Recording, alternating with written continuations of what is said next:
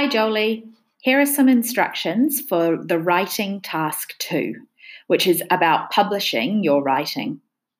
Last week, you edited your 12 sentence story with me, and this week, I would like you to publish your story. So, to publish your story, please print the PowerPoint of your story that I sent to you and print it um, by printing it one slide per page. Once you've printed it, add illustrations to each page of your story.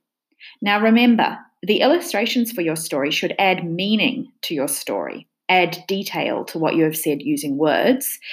And to do this, they need to match the text on each page and they need to show in picture form what is happening on each page.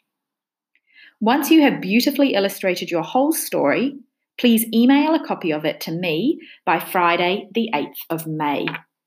I can't wait to see your finished book, Joely. Enjoy publishing.